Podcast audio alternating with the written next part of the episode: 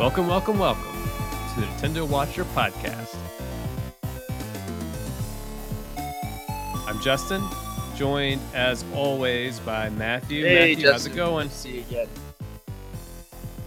We've got an interesting topic today, so we're going to jump right in. We're doing something a little bit different. I'm going to hand it over to Matthew to introduce the topic. So we've been talking a little bit here on, on the Nintendo Watcher Pod behind the scenes, trying to, you know, try out a few new episode formats, get a little bit of structure going here with the podcast to, you know, help, you know, listeners follow along and kind of, um, you know, give them an idea of what to expect week to week, with, with a few exceptions. And and so we thought this week we would try something a little bit new. Um, you know, in previous episodes, we've talked quite a bit about the fact that you and I are not exclusively, you know, Nintendo loyalists. We play a lot of games outside of Nintendo, right? I mean, fair to say in the last, you know, month or so, would you say like what, probably half your gaming takes place outside of a Nintendo console?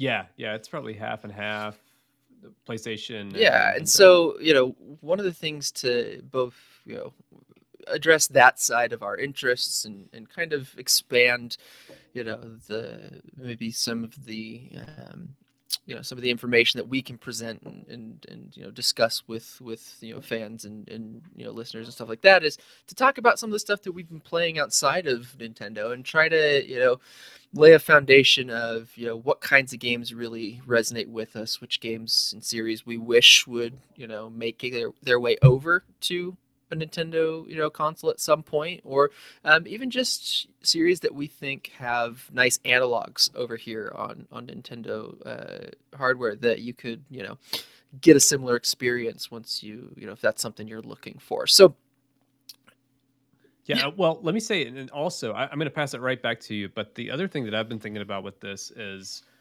um, you know, Nintendo doesn't exist in a yeah. vacuum, right? Like, these developers are are learning from each other and are influenced by each other, and I think today's conversation really hits on, um, you know, where that, um, where influence ends and wh- where, you know, inspiration from another game ends, and whenever um, developers can take something they're learning from another development team and, and really expand on. Yeah, absolutely. Absolutely. Um, I think the game we're going to talk about today is one that's, you know, near and dear to my heart. And uh, the reason we're choosing this game for, for this first, what we're calling the Nintendo Watcher Presents The Other Side. That's the name of this, this episode format. Um, this will be our, our deep dives into non-Nintendo uh, exclusives and, and uh, properties. And, and you know, you and I have talked a lot about your love, in particular, of the Dragon Quest franchise, um, a series of yeah, a series of Square Square Enix J R P Gs. Um, you're much more familiar with the series than I am. Um, you know, could you say a little bit like why why is this a series that kind of resonates with you? What is it about the Dragon Quest series? You know, not to put you on the spot, but like, what about this series, you know, compared to something like a Final Fantasy or, um, you know, uh, a Persona or something like that, a Shin Megami Tensei? What is it that this series really and it resonates with you in a way that's, you know, different than those other series? Listeners to this podcast know that we love our J R P Gs. Um, we probably talk about R P Gs more than any other um, type of game on this podcast. And yeah, I love them all. Not well, not them all. I love a lot of them.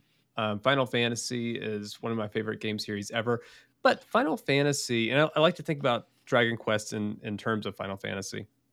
Final Fantasy is always changing. Mm-hmm. You know, um, like every three or four games, we'll get a different battle system, or um, like like something about the gameplay will change pretty yeah. substantially. And Dragon Quest has been stubborn about sticking to the same traditional turn-based um, R P G that, that the Dragon Quest one yep. was. You know, I I think that that is a, a really appealing thing.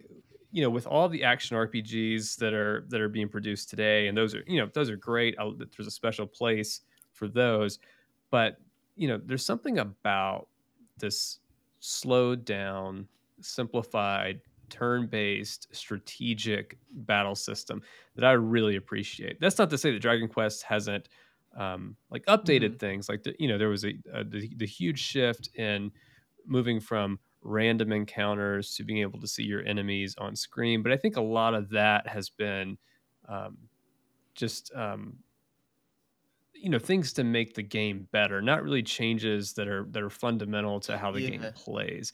And yeah, so I, that's, that's the thing about Dragon Quest to me. I, I like, I like that it's really stayed true to the, the mm-hmm. N E S roots of the, the J R P G.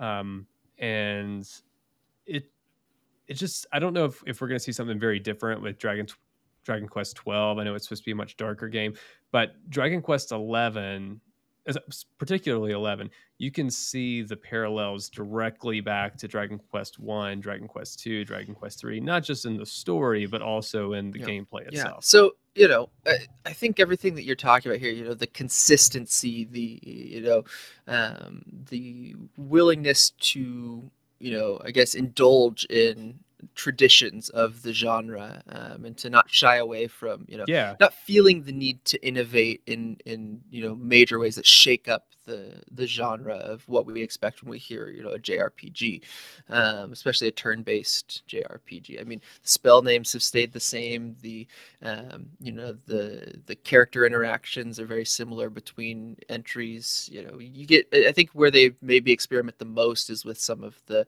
you know, class system and narrative flourishes. But even there, you know, these are largely, um, you know, party-based, turn-based J R P Gs with a classic hero's tale, um, pretty much to a T in, in a lot of these. I mean, they don't do... Yeah, and the art yeah. style. The Akira Toriyama. Yeah, they, they have stayed super... Yeah, yep. I mean, yeah, consistent, right? Uh, even when they, they, you know, they adjust maybe the art direction a little bit, the style still stays the same. I mean, I'm thinking, you know, Dragon Quest eight with its sort of more cell-shaded look, it still uh, looks and feels like a Dragon Quest game. Um, very noticeable. You know, I mean, even Final Fantasy, I mean, in ways that Final Fantasy hasn't, right? There's a lot of things that are familiar between games, you know, the Chocobos, the Moogles, and things like that. But even within the series, you know, the summons, the Moogles, the Chocobos, they've all had very dramatically different alterations of their core design philosophy. Whereas, you know, the enemy encounters in, in Dragon Quest have largely stayed consistent. I mean, a slime is a slime is a slime for the most part. Um, you know, that hasn't changed mm-hmm. a whole lot, um, which I, I respect, right? Um, and I was thinking a lot about that series when I when I you know wanted to pitch this idea for, you know, a different format for the pod, because um, like you, um, there's a series that's very near and dear to my heart, um, that has, you know, long-running series, started back in two thousand six on the PlayStation two, um, has continued up through, you know, the place, you know, the, the, the PlayStation five and, and Xbox One. Um, it's a, you know, or Xbox Series X, I should say. Um, and it's, it's a series that has largely stuck to its guns for every iteration. It's had some spin-offs, you know, some, some, uh, weird, Uh, you know, alternate history spin-offs and different gameplay styles and things like that with mobile games and, and the like, just like Dragon Quest has had, you know, the Warriors type games, the the monster games and all that, um, you know. But the core games in the series have largely remained unchanged for a long time. And that, that series is the Yakuza series of, um, you know, I guess... a lot of people like to classify these as, as traditional J R P Gs, but they're, you know, they're, they mix, you know, open world games with action beat 'em ups and, and J R P Gs in a really interesting way. You know, they're more on the action R P G side of things with really light uh, R P G elements, but nonetheless, that, you know, a lot of J R P G fans are really big into this series, which traditionally has been locked to, until recent years, to the, the sort of PlayStation infrastructure, the Sony side of things, um, with, you know, the, only in recent years, maybe the last decade or so, have, have those games begun to get fully localized and brought over to the, to the U S to the point where now, um, you know, there's simultaneous release between regions. But for the longest time, you know, entire games in the series just never made its way here. A lot like, you know, Dragon Quest for a long time, right? So, you know, localized over here is Dragon Warrior, right? Um, until recently, they started kind of unifying that and releasing on a, a similar launch schedule.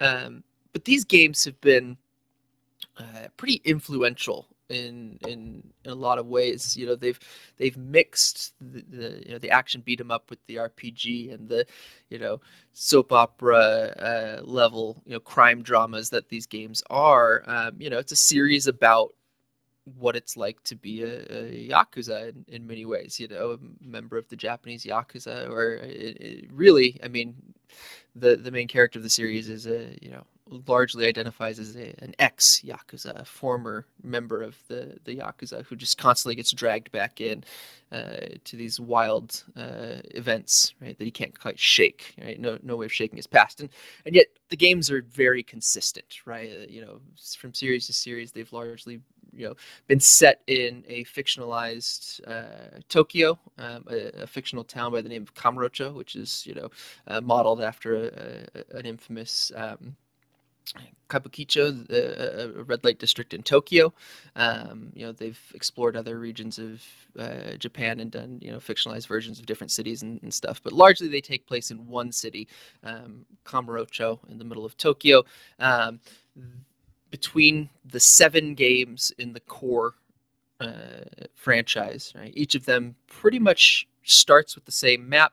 Uh, a few of them add new locales and expand on those, but um, there's something about asset reuse, and you know, you're traversing the same cities with minor differences that feels very reminiscent to me uh, to like a, a Dragon Quest game, right? Where um, so much of the foundation of the core of the game is familiar between entries that you can jump in at any point and feel like you're just picking up where you left off, even if you've never played one of these games before.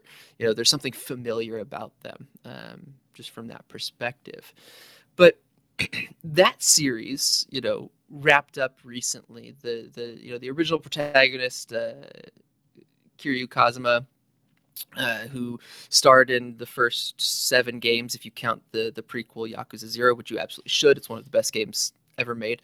Um, you know, that series wrapped up recently. And uh, in, I believe it was... Um, In twenty twenty, uh, the the series went in a pretty radical uh, new direction by retiring uh, Kazuma Kiryu uh, after a, you know a successful um, seventh entry uh, that nice neatly put a bow on his story, um, and decided to go with a new protagonist.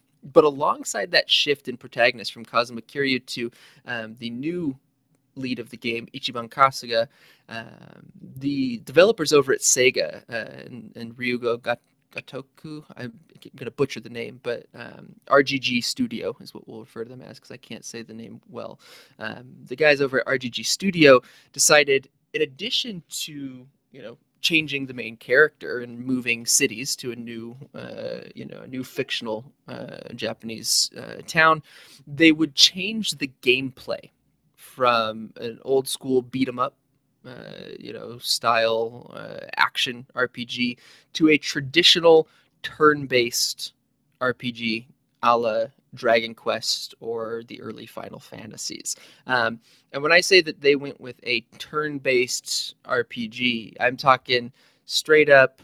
You know, you go, the enemy goes. You go. The enemy goes. There's not, you know, it's not an A T B system where if you're too, too slow to react, the enemy acts before you. It's, you know, uh, clearly mapped out, delineated attack patterns. You can idle as long as you want before taking your actions to, you know, uh, go through your menus, do some item, uh, you know, management, uh, select your skills and abilities. Um, it is as traditional uh, a turn-based R P G as you get, but it's mapped on this modern day, you know, it takes place in twenty nineteen. Uh, it is mapped onto a very modern day uh, Japan with, uh, you know, a story that is deeply, um, you know, deeply involved in, uh, you know, issues, you know, relevant to, uh, you know, modern day.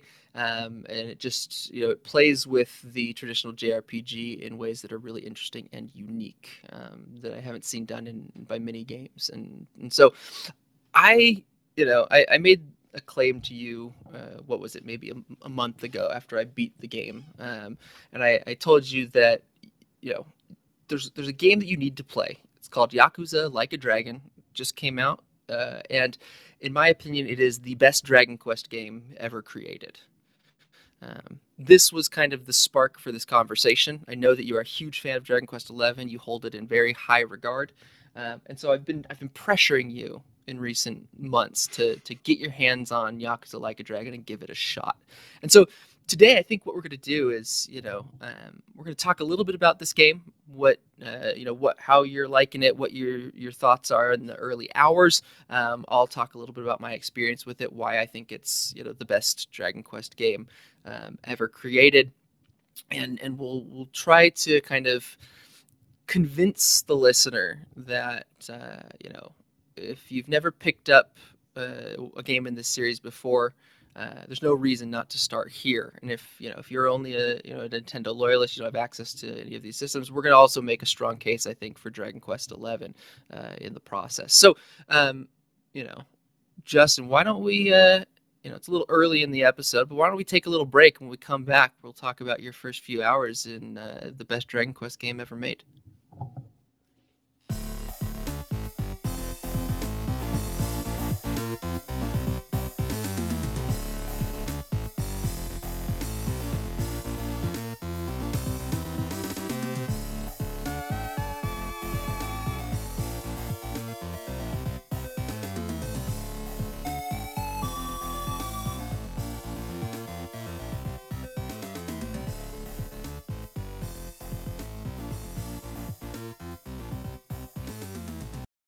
So with Like a Dragon, I was promised the greatest Dragon Quest game ever made. Yeah, hyperbole, I'm sure. I mean, I, I, I'm not one, uh, you know, I'm not one to shy away from hyperbole, but, uh, you know, I will say that I, I stand by the fact that it is clearly a Dragon Quest game uh, at its heart, um, for more than just, you know, uh, a few reasons. But um, you've had what probably maybe six, seven hours with it at this point, maybe a little bit less. Uh, yeah, that's probably fair. Probably around six or seven hours. I'm through, I think I just started chapter four. So I, you know, I've, I've been with the game for a little bit. Uh, before we started recording, I was joking with you that I felt like I had watched more of the game than I had actually played. Um, the game is incredibly heavy on uh, the, the yeah. narrative side, at least initially. Um, it's it's the the art direction almost seems more like a movie than a yeah, video game yeah. sometimes. Uh, and that's not a criticism; it's it's more of just an observation. Um, but I thought that when you said, you know, you're making the comparisons to to Dragon Quest, I thought that, you know, I would start playing it and I'd see like, okay, yeah, it's got turn-based combat. Okay, it's it's set place in uh, uh, takes place in Japan. All right, but I didn't realize that it was so directly related to Dragon Quest. It like in the first, I don't know, thirty minutes or so, um, the protagonist says something like, "Yeah, I really love the Dragon Quest games," and he's talking about, you know, being the hero in those games and forming a party with with uh, different people in it with different jobs, and just the game gets very mm-hmm. meta, um, in in a way that w- was kind of shocking to me initially. Yeah, I mean, one of the things that I think is really interesting, you know, about this game is that it it's not shy at all about its influence, right? I mean, like you said, there are overt references to the main protagonist Ichiban Kasuga's love of the Dragon Quest franchise. Um, it's a core part of his backstory, you know, that, that escape into fantasy um, that, you know, colors his worldview in a lot of ways. Um, you know, he lives his life by this code of, you know, being a hero, a modern day, you know, hero from, you know, a Dragon Quest game. He wants to be hero from, right, the, the Dragon Quest series.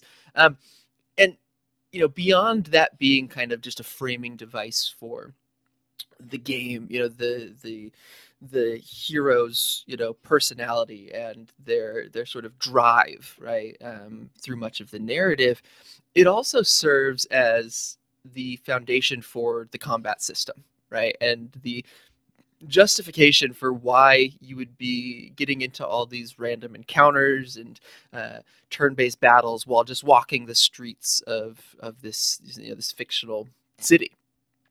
Um, You know, in fact, uh, you know, how how are you feeling about the um, the the combat itself? You know, you've done a little bit of the combat, like you said. It's, you know, the early hours are very story heavy, right? It's doing a lot of work. You know, first game in the series since, you know, the retirement of a seven game long arc.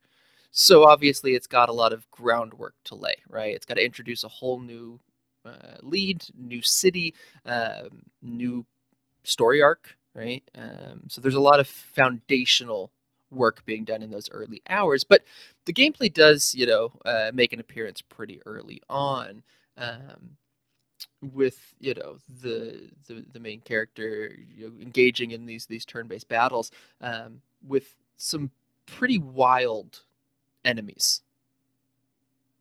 I mean, uh, you know, what what are your thoughts on the initial the initial feel of the game as far as the the turn-based combat goes? You know, with, with this game, I can't separate the combat from how good the PlayStation five controller is. Yeah. And I, I think it comes down to those like micro vibrations that happen whenever you attack an enemy or mm-hmm. you are attacked. Um, like it, the turn-based combat feels really good, I think in part because it feels like there's weight yeah. behind it. Um. Like when you do a, a, a skill attack, a heavy punch for something, for example, um, it feels much heavier than a normal attack because the controller is giving you yep. this haptic feedback. Um, I, you know, I love straight up basic turn-based combat. Uh, we've talked about this a lot with different games, and you know, I, I just I like being thoughtful about combat. Um, it's sometimes it feels a little bit like you're, you're just button mm-hmm. pressing. Um, but in a game like like a Dragon, you can't really button press. One of the things that shocked me about this game was when you're choosing the enemy you want to hit, and this is all happening like like on a um, basically wherever you start your your encounter, it it's it's it's a a, a battle scene that's that's sort of like where where you mm-hmm. entered the encounter. But if you're trying to attack a character and another character is standing in the way, they can block yeah. your attack. So it it just like you can't just mindlessly button press. Okay, just because I know that, you know, bad guy number two is going to attack next, I have to attack him. You really have to pay attention to where your character is in relation to everybody else on the battlefield. And um, I, yeah, it's just it it feels like the whole battle system is very um I'm trying to think of the right word here. Like it's got yeah. weight to it, which which you know feels really good, number one, but also um just makes you think about where you are in relation to these other mm-hmm. characters and how you can end battles the most quickly. Like what In in the same way that with other turn-based combat, it's sort of obvious, you know, I hit this guy, then I hit that guy, and then I don't give them a chance to attack. You can't really do that in Like a Dragon. You have to be very cognizant of, okay, well, if he stops my attack and then I get knocked on the ground and then they get another hit because I'm stunned on the ground, that that, that could be yeah, game over yeah. for me.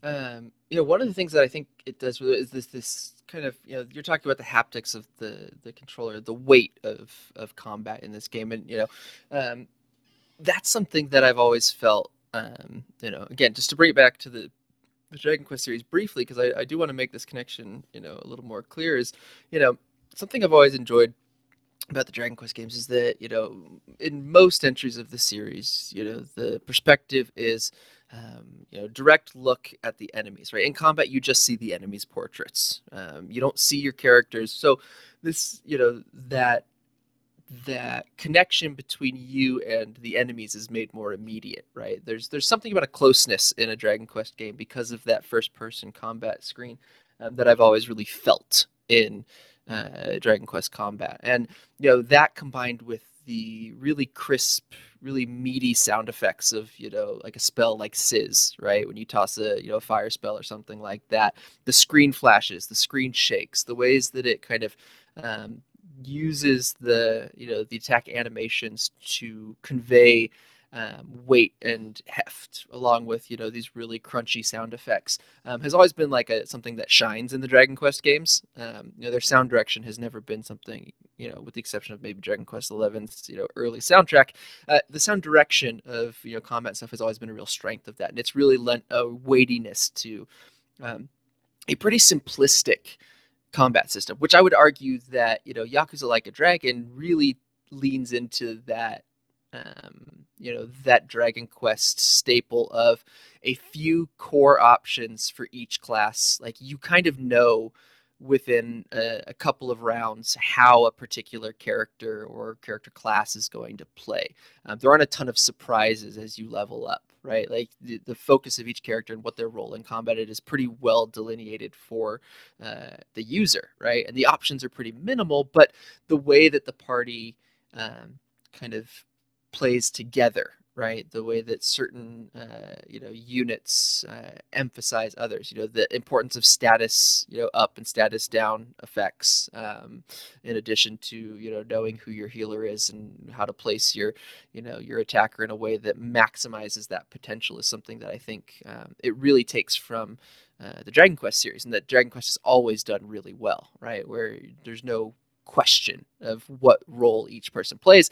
And even though on the surface the combat's very um, simplistic, there's a lot of depth when you dive into the systems and the, the options, right? However minimal they may be, build and stack on each other really well. Yeah, absolutely. It's it's also interesting to me how the game um, has you build mm-hmm. your party. You know, it's it's. It's a lot like Dragon Quest where, you know, you start off and you're by yourself and you're learning how the protagonist attacks, um, how the battle systems work, how to get healed outside of battle. Like, you're learning all those basic things before you start adding mm-hmm. on um, new characters. Yeah. Right. And, uh, you know, it, it reminded me a lot of uh, Dragon Quest eleven where, you know, initially you're going to Heliodor and you run into Eric, but I mean, you could have been playing for, for four, five, six hours before you ever run into yeah. Eric. You know, it's it's um, Like a Dragon. I don't feel like there's there's as much to do outside of the story, at least initially. Oh, you're gonna be um, you're gonna it, it be kinda very you... surprised uh, in a little bit here. Yes, really. Yeah, we'll talk about this, but this. So I feel like the map keeps you pretty constrained, at least initially, you know, places you yeah. can't go, things you can't see. So it kind of funnels you towards your first party member. But um, yeah, it's it's it's really fun. Um, I, I enjoy the battle system. Like I said, I, I like the heft of the battle system. I like uh, all the fourth wall breaking stuff. Like at the end of a battle when you're you're seeing how your, your stats have been boosted if you get to a new level. Um, Ichiban says, "Hey, I've gained a new level. I've gotten yeah. stronger," or something like that. It's just like a stupid little quip he does. Um, but yeah, I I, yeah. I love all that. So stuff. Like one thing about the, the the quips and stuff is, like you said earlier, there's kind of a meta layer to this game, right? That ties it more directly to, you know, the Dragon Quest series, and that's that in combat. Um, and this gets commented on more directly later on. Um, you know, this this self-awareness that uh, Ichiban has, that he is the hero in his own story, that these battles are taking place and there are these really, you know, these really meaty challenges that he's facing on his road to becoming a hero are all kind of up in his head. Um, you know, he he envisions himself encountering, you know, a businessman clad in, you know, batting gear with uh, a shield made out of a trash can lid. When re- in reality, it's just a normal dude in a in a suit that he's fighting, right? And uh, everyone else in his party, right, just sees, you know, a, a thug from, from the street, whereas Ichiban sees, you know, uh, a, a ninja uh, with, you know, deadly throwing stars uh, attacking the party, right? Like, there's this this element of make believe that that uh, and childish kind of mystery in in Ichiban that uh, can't be snuffed out, right? The, that kind of comes to the forefront and is is depicted in the game as these these really fantastic, you know, um, random encounters and and uh, you know, run-ins with side characters and with side quests and things like that that really flesh out and balloon out into this really, you know, this this fictional world that he's living in, um, but feels so immediate and so real to, you know, the player because it's it's played off as just this is what you're seeing, um, even though the game constantly reminds you, hey, this is this is all in his head, right? This is this is not what is really happening. Um, yeah, we, we should talk a little bit about um, Ichiban's arrested development. Sure, let's call it. Sure. Uh, So, uh, at, no spoilers, but um, at the beginning of the game, he is, um, uh, I was going to say framed, but it wasn't really framed. He took responsibility for a murder, and he goes to jail for eighteen yeah. years, I yeah, think, Matthew. Is that, that right? eighteen or twenty years? So, um, and that all happens like within the first hour of the game, hour and a half. So you're playing as this protagonist who is locked up in his, you know, late teens, early twenties, and he doesn't really mature between then and eighteen years later. So he he comes out of prison. Um, he doesn't know what a cell phone is. You know, as childish as he went in. Yeah, yeah. And and like you're saying, like like you are seeing this game through his his perspectives, like even down to the turn-based battles, you know. Like in reality, those those aren't happening. That's just how he's imagining um, th- th- this combat happening. It's um, yeah, it, it's just really interesting. Again, comparing it back to um, comparing it back to Dragon Quest, where we have typically um, you know, these younger protagonist characters who it's it's on their shoulders to save the world. They are um, carrying the the the mm-hmm. light and um, you know, trying to save the world. And here you have this, um, I mean, basically a, a mafia yeah. member, right? Who is obviously on the wrong side of the law, who thinks that he's the hero of the story. And um, I don't know. I just yeah. I think that's well, really I interesting. I think it's interesting, too, because, you know, you talk about, you know, the, the weight that he feels, the, the, the kind of, um, you know, duty he feels to, you know, his his uh, his bosses and and um, you know, the the older generations and stuff, right? That he feels like he's carrying a torch, right? And I think that's something that a lot of the Dragon Quest games themselves deal with, right? This this passing of generations, the passing of responsibility from um, you know, one generation to the next. You know, with these young heroes who are meant to step into the role of, you know, the future hero, and oftentimes, you know, becomes the king or, you know, the the leader in in some ways uh, as the games progress and as you come to the end. Um you know, this is a pretty common trope in in that the, you know, the the growth, development, and and the passing of of you know, from one generation to the next, which is, I think, especially poignant, and and one of the reasons that they chose to make Dragon Quest a large foundation for this game is, in many ways, Ichiban is the the heir, the one meant to carry the torch from the Kiryu Kazuma games, right? I mean, it's a new generation of the Yakuza franchise, from everything from combat to story to main lead and all of that, and and it plays out in the traditional J R P G, um, you know, hero's journey in a lot of ways, which I think is really cool, um, and fits the series really well. Because one thing, and I don't know how much you've noticed this yet, um, that, you know, the Yakuza series, more than I think any series is, is known for, is the tonal um, kind of whiplash that you can experience in this game. I mean, you're only in chapter four, oh, yeah. so the, you know, the side quests haven't begun to open up yet, right? But something that this series is really sort of, I guess, almost infamous for is the fact that the main narrative tends to be pretty, um, pretty emotional, pretty heavy. Uh, you know, a lot of, you know, double crossings, triple crossings, murders, betrayals, um, you know, uh, loves and, and, and losses and things like that.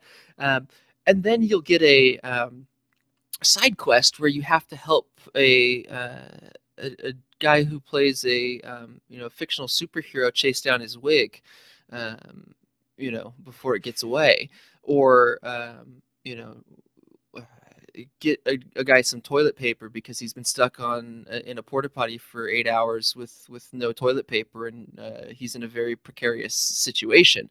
I mean, this is the tonal whiplash that these games are known for, and it, it you know, it is dramatic in some cases. Some really fleshed out, very deep side quests are comically, you know, overwritten and hyperbolic in in, in their presentation. Um, in a way that in most games just wouldn't work, but I think works really well for this series. Um, and I think Ichiban, as as like you said, this kind of um, you know uh, character in Arrested Development really um, highlights and and uh, you know plays into it in a in a really interesting way. Yeah, you're absolutely right. Some of the just even early game, um, the the main story feels mm-hmm. so heavy, and you know, it's it's very dramatic and it is emotional. I mean, it's it's like at one point my jaw kind of dropped, um, yeah. even early on. Because I was like, wait, what? Um, I think, I think you know the part that mm-hmm. I'm talking about. Um, but early on, like there there's some big twists early on. And that's juxtaposed with this side character who you run into on the way to a restaurant to to complete, you know, one of the main missions in the game. And this character, you saw her before um, you went to prison, and she was a drunk and she smoked. And now eighteen years later, in, in twenty nineteen, she owns a healthy food store, and she's given up yeah. liquor and alcohol or, and tobacco, yeah. like everything. And, you know, it's just like that, that crazy whiplash from um, this, this super dramatic plot juxtaposed with the silly side quests that you're talking about. And also this just relentless parodying, p- parodying of um, like twenty-first century um, world, right? Like everybody's on our smartphone, and Ichiban doesn't really know what to do with that. When he gets out of prison, he's looking around and everybody's looking at their phones, and he, he doesn't even know how to use a smartphone. Like one of the things that you, you do um, early on in the game after you, you get out of prison is learn yeah. to use a smartphone. And it's, uh, you know, I, I think Dragon Quest actually does that to a not nearly the same extent. But again, another connection to Dragon Quest. Dragon Quest eleven, just for example, I mean, you are the luminary. You are the one who's going to bring light to the world. And yet at the same time, you know, you're you're palling around with these these characters in your party, like like Veronica, for example, who... her growth is stunted, and she's she's a kid, and she, you know, acts like a kid. Um, no, it's just it's it's an interesting balancing of, you know, you, you've got your, it's more than just um, comedic relief. Like it is an mm-hmm. intentional um, counterweight to well, how heavy first, the story. I mean, is. To, to go to party members. I mean, your first official party member, the you know the one that sticks around for for the initial showing is. His his character class is hobo, right? I mean, he, he lives right. in a homeless camp. Um, his weapon is an umbrella, and he attacks with pigeons. Um, you know, this is your your caster. Um, he's he's he's essentially a pigeon mancer, right? I mean, that is that is his his role in the party. Um, your your second character that you receive, I'm not sure if you've gotten there yet. I mean, you've met him, so I'm not. This isn't really spoiling anything. Is a, a, a disgraced former cop uh, who takes on the role of an enforcer. Um, you know, uh, you know, you end up with, with all kinds of you know hosts and hostesses. Uh, gamblers are the character. Like it's the the game doesn't take itself very seriously, even though the main story is definitely delivered in a very serious manner. You know, there's a lot of levity in there, um, intentional levity, right? That that I think plays into that, you know, the childlike wonder of, of a J R P G, right? I mean, which are games largely targeted at younger audiences, whereas the Yakuza games are, you know, absolutely targeted at older audiences, right? These are games meant for a mature audience. They're meant for, um, you know, adults, not, you know, not children in a lot of ways. I mean, that's kind of the design philosophy behind the series is, is to be, you know, an adult focused, you know, dense crime drama, like series of crime dramas. Um, though, you know, I think the side quests and everything makes them play out more like really elaborate soap operas um, in a way that's really fun and, and fascinating. Um, and it's a whole nother, you know, discussion. But, um, you know, you were talking about the kind of rigidness and the, the sort of um, structure of the game in the, in the early hours. And um, one thing I just want to say is if, if we look at my runtime for the game, uh, when I beat this game, um, I had clocked one hundred one hours into the game. Now, wow, at least forty of those hours were spent on side content. And I'm not just talking side quests. I'm talking mini games. There is there is something that the Yakuza series does better than any video game series. I feel I feel strongly saying this without, you know, I don't think there's any argument for people that have played these games, is that they understand side content and mini games better than any developer out there, right? These games, like I said, they often reuse assets. They're set in the same locations for a long time. And so one side effect of this is the team has so much time to focus on the narrative and all of the side stuff to populate and make the city feel new each time you experience it, right? So over the years, they've developed a really strong side quest ethic. Um, by the time you finish this game, or you know, even before that, you know, by the time you get to, you know, maybe fifteen hours in, you'll have the option to, you know, gamble. There are There's poker games, there's pachinko, there's um, blackjack, right? Um, there's Go. Uh, there's all kinds of different uh, gambling halls and experiences, which is, you know, a a tradition of the Dragon Quest series, right? The casinos are in most Dragon Quest games. Um, there is an explicit callback to the Puff Puff, which is um, an infamous uh, Dragon Quest side. Uh, you know, uh, side quest that you can do where you um, are given a puff puff by a, a woman or, or strong gentleman in various cities throughout the world. Um, that makes a showing in uh, Like a Dragon. Um, and there's Mario Kart. I mean, Mario Kart is is essentially in this game, um, along with batting cages and uh, several other, you know, side quests that you could do from darts and and, and, and others. Uh, the main one, though, that I spent maybe thirty hours in was a essentially a, a business management simulator um, that was just spreadsheets, and I spent thirty hours doing that mini game. Uh, I kid you not. Uh, by the time I finished the game, I had spent thirty hours on a single mini game. I do not play mini games in most games that I play. Um, there's something about this game that does it better than just about anything out there. Uh, the way it ties it into the narrative. Um, in fact, that mini game. You know, not to not to necessarily. This isn't necessarily a spoiler because if you don't play it, you'll you'd never find this out.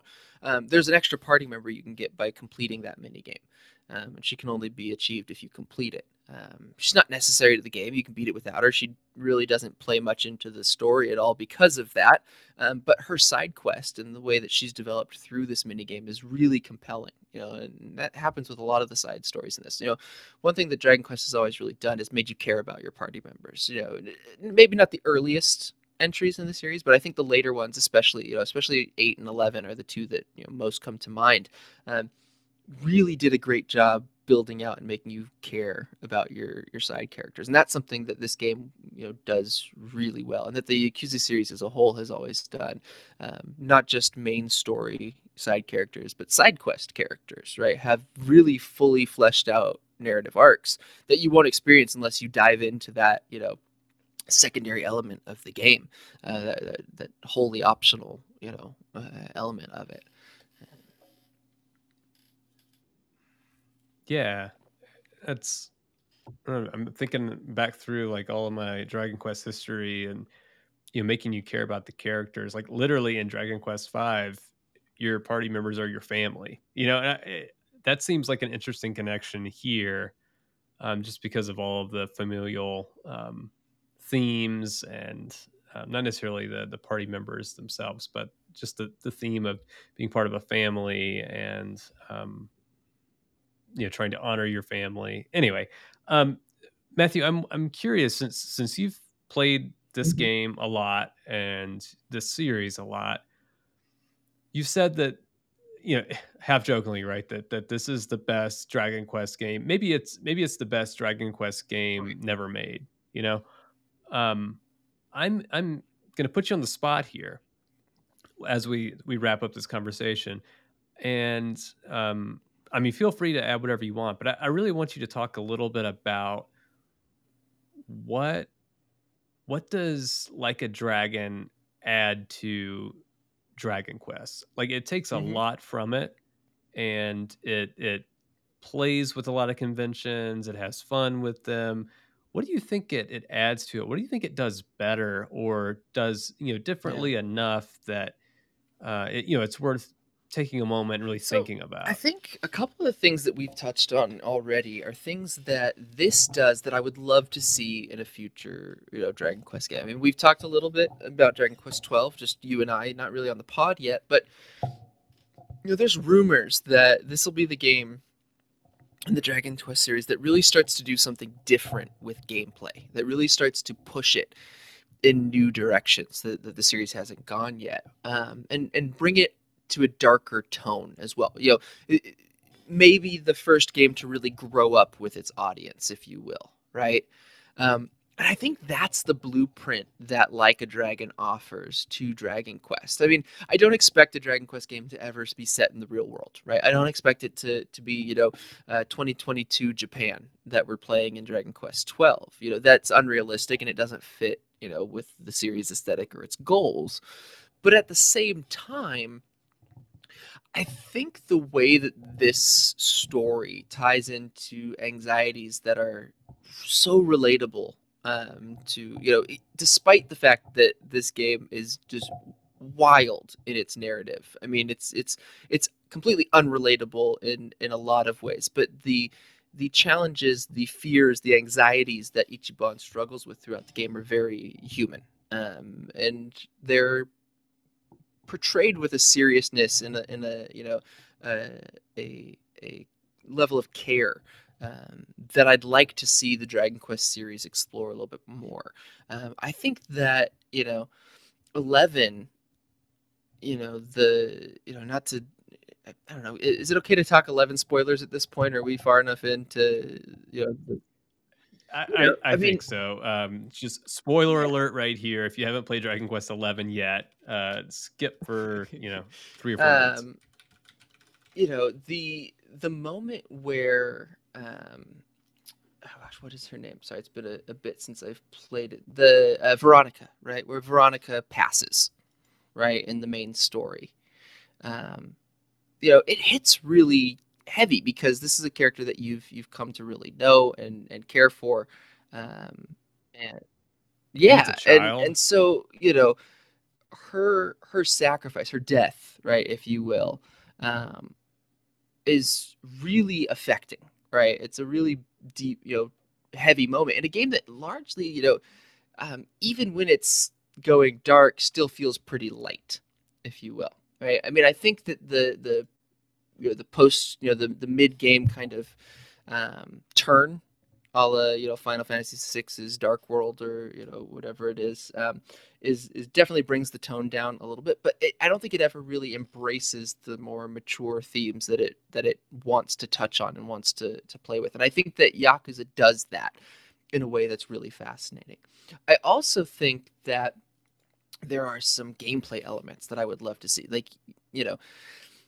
They've started to embrace the, you know, enemies on screen in recent Dragon Quest games. Um, you know, you can you can see your enemies before you encounter them. I'd love to see more of the use of space um, in in a Dragon Quest game. I think that that's an element of turn-based R P Gs that, you know, other games have done this in the past. This isn't new to the genre, um, but it's something that still feels very traditional, but adds a layer of complexity and strategy to it um, that I think Dragon Quest would benefit from, to kind of, you know, age up the, the combat a little bit without taking away what just makes it, you know, um, the perfect game to play before bed, you know.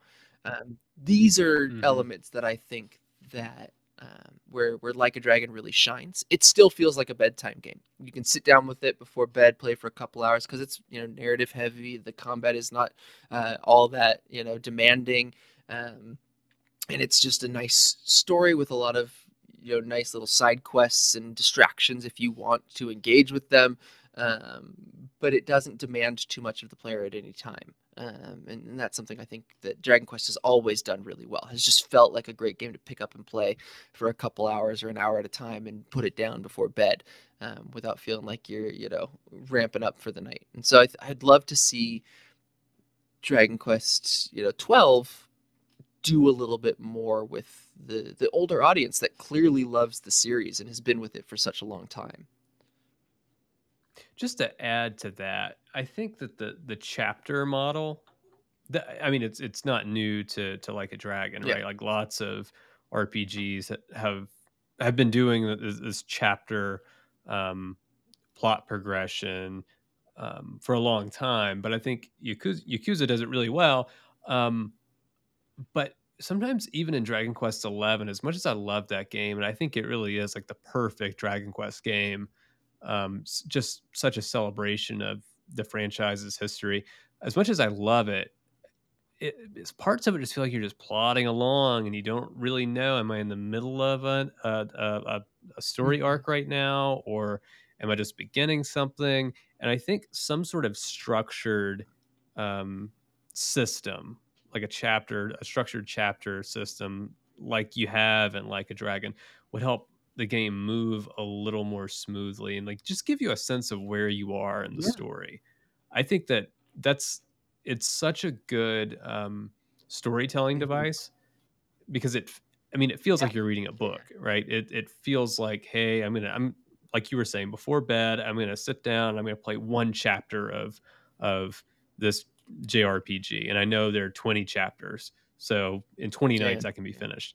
But sometimes it just feels like, man, Dragon Quest is just going to keep going and going and going. Yeah, I also want to say, you know, with that in mind, you know, similarly, I think one thing that Dragon Quest has always done really well, especially in recent years, uh, or I should say not always, but in recent years, um, has been its story recaps, right? The way it it, it reminds you of yeah. where you're at, your progress, and what's going on next. I think the chapter system Um, is one that really lends itself well to that, with like recaps and, and refreshers. It gives you these nice static breaks in the narrative um, that let you kind of reevaluate, you know, reassess where you're at and plan for the next kind of chunk um, in a way that's really meaty. And I think, you know, I think you're really going to see that this is, a, is, you know, you're already noticing it, but it becomes even more of a strength of this game as you get into the more open world segments, which you're approaching. I mean, you're in chapter four, you're approaching the part where the game really opens up and kind of gives you free reign of the city. There's just so many systems early on that it does really restrain you, because otherwise you'd, you'd miss so many things.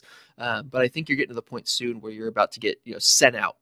And at that point, you know, having that episodic structure really does, um, really does help keep the game fresh and allows you to kind of step away from a while and come back to it without feeling like you've missed too much. And I think that is something that um, I'd like to see more games adopt just in general. When do I get the airship? You know, that's not till quite late game, but uh, when you get it, you'll know. It's it's very good. It's a very good moment. You'll know.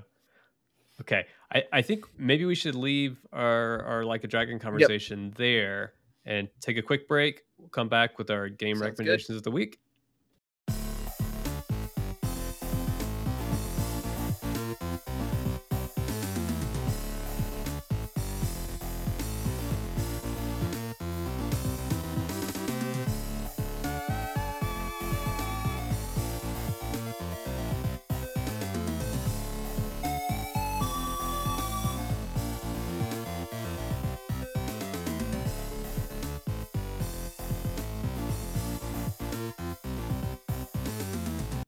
And we're back. Our game recommendations of the week. Justin, what are you playing? No, I want Matthew. I want you to go first this week. What are you playing? What do you got? Okay, I, this is I, this is not something I'm playing lately, but I think it fits really well with the theme of um, our our conversation during this podcast. I'm going to recommend. I can't remember the name of the game now. But it's the mini game. It's the mini R P G within um, Eastward. I haven't played Eastward yet. I can't help you on this one. You can't help me. Okay. There is inside of Eastward. Um, one of the things that that the the game keeps coming back to is this arcade machine. And throughout the world, um, there are all these arcade Earthborn. machines set up. Earthborn. That's it. And uh, it's it's basically a Dragon Quest clone, a turn-based Dragon Quest clone. Even the the main character from that game looks just like um, the oh, protagonist, yeah. the hero from I'm Dragon Quest. I'm looking at it right three. Now. That's uh, that seems like straight plagiarism. It, it it does. It really does. I can't remember what the names of the spells and stuff are, but they are really really close to the Dragon Quest series. And it's it's another homage to how, how great that game is, that, that series is, and especially the first three games in it are. It's um, you know, it's it's a good way to break up um, Eastward, because that's just a long action R P G that that is good. Um, we've talked about it on the podcast before, um, but it is really fascinating to me that they built an entire yeah. J R P G into this game that has its own plot that's totally unrelated to um, the main game's plot. Huh. And you could you could sink. I think somebody I read online around the time the game came out, somebody sank like fifteen or twenty hours just into uh, wow. Earthborn. So it's a chunky, it's a chunky little so, little mini game. It is. It is. They they literally built a a small uh, R P G into the game. It's just again another um, another artifact of of just how influential Dragon Quest is, not just on um, you know, traditional turn-based uh, games like like a Dragon, but um, everywhere. Th- this was a game that um, you know it, dra- the first Dragon Quest truly was the first console turn-based R P G, if I'm not mistaken. I believe it. Yeah. And so, yeah. And so everything else just flows from there. Very nice. Very nice. I mean, yeah, I, I want to play Eastward at some point, but, um, you know, when I get to it, I'll, I'll make sure not to pass up on, on that particular, uh, mini game. It's a good one. If if you've if you've played Dragon Quest three, it, it'll feel very right, familiar right. to you. Well then, so my recommendations this week, I'm gonna I'm gonna start with just three quick hits. Uh, if you've you know enjoyed our conversation and you're looking for uh, something to scratch that that that Yakuza Like a Dragon itch, and you don't have access to that game in particular, but you got a Switch, you got a couple options. Obviously, if you're interested in the Dragon Kart minigame that I mentioned from Yakuza Like a Dragon, pick up Mario Kart, right? Just do it. It's fun. You'll love it. Uh, the other option is play the sixteen-bit version of Dragon Quest eleven. Just do it. It's it's a fun Ooh, it's a fun little a uh, you know throwback. Uh, I think in some ways more appropriate for Yakuza than the actual three D uh, Dragon Quest eleven. And then lastly, uh, Kairosoft has a series of wonderful uh, management mini, you know, games, uh, you know, game dev story and, and the like. Uh, pick up one of those and play that for a handful of hours. You'll you know get lost in it and you'll have a great time. But my real recommendation this week, and a game that I think that you know if you are a fan of narrative heavy games, if you're a reader, if you like sci-fi, if you are into tabletop R P Gs, you know uh, I went into this year with a pretty good idea of where my, you know, my top games were going to be, what games would, you know, t- hit my top three at the end of the year on, you know, across all consoles and things like that. Um, I was not expecting this game, didn't even know about it, wasn't on my radar. Um, it is a recent release, I believe, on pretty much everything out there, um, called Citizen Sleeper. Um, this is a narrative-first tabletop style R P G game in which you play as a, a sleeper, which is essentially a human consciousness downloaded to an android's body. Um, you have escaped the manufacturer who keeps you uh, whole and provides the drugs you need to uh, maintain access to your body before it deteriorates.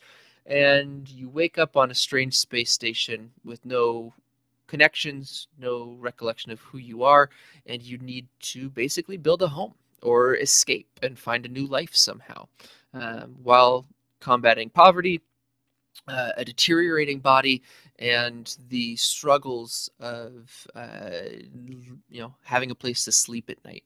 Um, it's a fantastically written game, uh, truly some of the most affecting writing I've I've ever experienced in the medium. I don't say that lightly.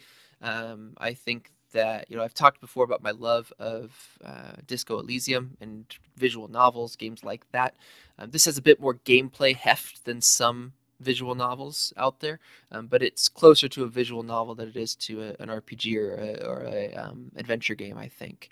Um, it, it's just, you know, I think it's got eight endings. You can see most of them in a single playthrough just because you can kind of restart wherever you left off and continue on. Um, Really, really great game. I don't want to say too much to spoil it, other than to say that um, I'll be writing a, a, a review of this, and I'm probably going to try to get it up by end of week. But um, truly, one of the best games I've, I've maybe ever played. Um, six hours, maybe, to see most of the endings. Worth your time. Um, a little on the pricey side, if you know that's you know if you're not feeling you know thirty-ish dollars for six hours of gameplay. I think that's perfectly fair asking price for the level of quality in this game, but um you should check it out if you're at all interested in any of the things I've talked about. It's um, uh, you know, it has this very addictive gameplay loop of kind of uh, days broken up into what are known as cycles. You get five dice when you wake up if you're at full, you know, capacity. Um, your the amount of dice you get on each cycle, you know, lowers if you're hungry or you're deteriorating, um, and eventually, you know, uh, each cycle you get to this loop where. Uh, you tell yourself, I'll just spend my dice, and then I'll, I'll do one more cycle. You know, I'll spend my five dice on five different events that I can do. Um, after those rolls are done, I'll sleep for the night. I'll do one more cycle, and then I'll just I'll put the game down. I, I told myself that at nine p.m. on on Sunday, um, and at eleven thirty p.m., uh, I was still an hour away from putting the game down. So um, very addicting, very easy to lose some time in, and, and totally worth your time.